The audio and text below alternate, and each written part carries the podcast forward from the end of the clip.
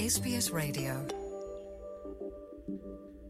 ਇੱਕ ਨਵੀਂ ਰਿਪੋਰਟ ਵਿੱਚ ਖੁਲਾਸਾ ਹੋਇਆ ਹੈ ਕਿ ਆਸਟ੍ਰੇਲੀਆ ਦੀ ਲਗਭਗ ਅੱਧੀ ਆਬਾਦੀ ਭੋਜਨ ਦੀ ਅਸੁਰੱਖਿਆ ਵਿੱਚ ਮੁੱਖ ਯੋਗਦਾਨ ਪਾਉਣ ਵਾਲੇ ਭੋਜਨ ਅਤੇ ਕਰਿਆਨੇ ਦੀਆਂ ਕੀਮਤਾਂ ਕਾਰਨ ਭੁੱਖੇ ਰਹਿਣ ਬਾਰੇ ਫਿਕਰਮੰਦ ਹੈ। ਇਸ ਸਾਲ ਦੀ ਫੂਡ ਬੈਂਕ ਹੰਗਰ ਰਿਪੋਰਟ ਵਿੱਚ ਸਾਹਮਣੇ ਆਇਆ ਹੈ ਕਿ ਆਮ ਆਬਾਦੀ ਦਾ 48% ਹਿੱਸਾ ਭੋਜਨ ਤੱਕ ਨਿਰੰਤਰ ਪਹੁੰਚ ਪ੍ਰਾਪਤ ਕਰਨ ਲਈ ਚਿੰਤਿਤ ਹੈ। ਰਿਪੋਰਟ ਵਿੱਚ ਇਹ ਗੱਲ ਨਿਕਲ ਕੇ ਸਾਹਮਣੇ ਆਈ ਹੈ ਕਿ 12 ਮਹੀਨਿਆਂ ਵਿੱਚ 3.7 ਮਿਲੀਅਨ ਪਰਿਵਾਰਾਂ ਨੇ ਭੋਜਨ ਦੀ ਅਸੁਰੱਖਿਆ ਦਾ ਅਨੁਭਵ ਕੀਤਾ, ਜੋ ਪਿਛਲੇ ਸਾਲ ਦੇ ਮੁਕਾਬਲੇ 3% ਵੱਧ ਹੈ। ਪੇਸ਼ ਹੈ ਪਤਰਸ ਮਸੀਹ ਦੀ ਜ਼ੁਬਾਨੀ ਵਿਸਥਾਰਿਤ ਰਿਪੋਰਟ।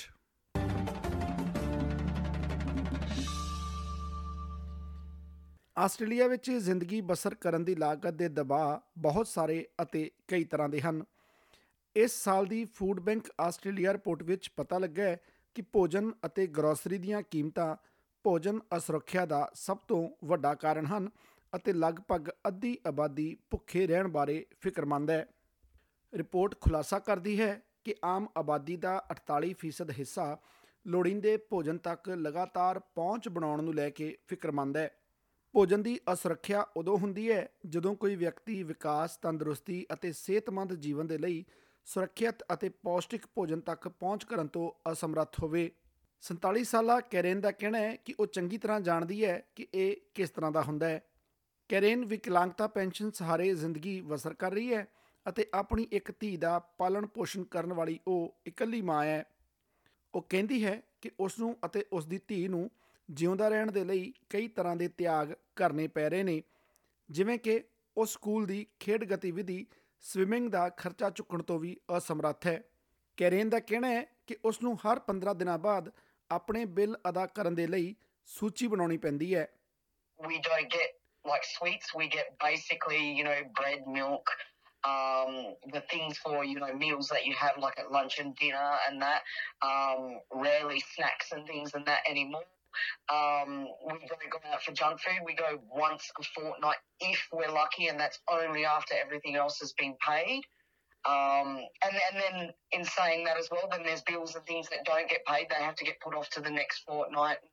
Food bank Australia ਮੁਤਾਬਕ ਪਿਛਲੇ 12 ਮਹੀਨਿਆਂ ਵਿੱਚ 3.7 ਮਿਲੀਅਨ ਪਰਿਵਾਰਾਂ ਨੇ ਭੋਜਨ ਅਸੁਰੱਖਿਆ ਦਾ ਅਨੁਭਵ ਕੀਤਾ ਹੈ ਅਤੇ ਇਹ ਗਿਣਤੀ ਪਿਛਲੇ ਸਾਲ ਦੇ ਮੁਕਾਬਲੇ 3% ਵੱਧ ਹੈ ਚੀਫ ਐਗਜ਼ੀਕਿਊਟਿਵ ਬ੍ਰਾਇਨਾ ਕੇਸੀ ਦਾ ਕਹਿਣਾ ਹੈ ਕਿ ਰਹਿਣ ਸਹਿਣ ਦਾ ਸੰਕਟ ਹੁਣ ਇੰਨਾ ਗੰਭੀਰ ਹੋ ਗਿਆ ਹੈ ਕਿ ਨੌਕਰੀ ਕਰਨਾ ਭੁੱਖੇ ਨਾ ਰਹਿਣ ਦੀ ਗਾਰੰਟੀ ਨਹੀਂ ਦਿੰਦਾ now what we're seeing is people working a full-time job during the day and a side hustle at night. That quite often is in the gig economy. It might be someone who is Uber driving. It might be someone running a small business from their own home.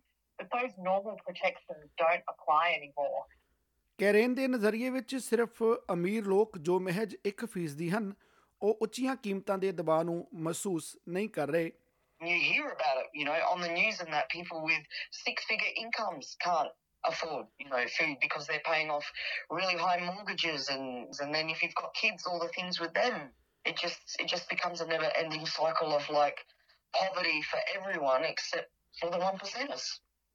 Food bank Australia hunger report ਮੁਤਾਬਕ 56% ਆਬਾਦੀ ਲਈ ਰਹਿਣ ਸਹਿਣ ਦੀ ਲਾਗਤ ਸੰਕਟ ਹੈ ਅਤੇ ਉਹਨਾਂ ਦੇ ਲਈ ਇਹ ਸਭ ਤੋਂ ਮਹੱਤਵਪੂਰਨ ਚਿੰਤਾ ਬਣੀ ਹੋਈ ਹੈ। ਪਰ ਭੋਜਨ ਦੀ ਅਸੁਰੱਖਿਆ ਨੂੰ ਸਹਿ ਰਹੇ ਲੋਕਾਂ ਦੇ ਲਈ ਭੋਜਨ ਅਤੇ ਆਸਰਾ ਦੀ ਕੀਮਤ ਹੁਣ ਉਹਨਾਂ ਉੱਤੇ ਭਾਰੀ ਪੈ ਰਹੀ ਹੈ। 79% ਭੋਜਨ ਅਸੁਰੱਖਿਅਤ ਪਰਿਵਾਰਾਂ ਨੇ ਆਪਣੀ ਮੁਸ਼ਕਲ ਦਾ ਸਭ ਤੋਂ ਵੱਡਾ ਕਾਰਨ ਜੀਵਨ ਦੀ ਵੱਧ ਰਹੀ ਲਾਗਤ ਨੂੰ ਦੱਸਿਆ ਹੈ। ਇਹ ਅੰਕੜਾ 2022 ਦੇ ਮੁਕਾਬਲੇ 64% ਵੱਧ ਹੈ ਕੈਰੇਨ ਕਹਿੰਦੀ ਹੈ ਕਿ ਉਸ ਦੇ ਖੇਤਰ ਵਿੱਚ ਫੂਡ ਬੈਂਕ ਸਹਾਇਤਾ ਦਾ ਇੱਕ ਵਧੀਆ ਸਰੋਤ ਹੈ I go chat, you know, with the people at Food Bank or with, you know, the counsellors that they have on offer down here. And Food, Food Bank has been invaluable to us. Like, we, I don't know how we would have coped if we hadn't have had them. Um, and, you know, had the resources that they have on offer um, available to us. SBS news ਦੇ ਲਈ Greg Dyett ਅਤੇ Gavin Butler ਦੀ ਇਹ report Punjabi ਵਿੱਚ ਅਨੁਵਾਦ ਕਰਕੇ ਪਤਰਸ ਮਸੀਹ ਦੁਆਰਾ ਪੇਸ਼ ਕੀਤੀ ਗਈ ਹੈ।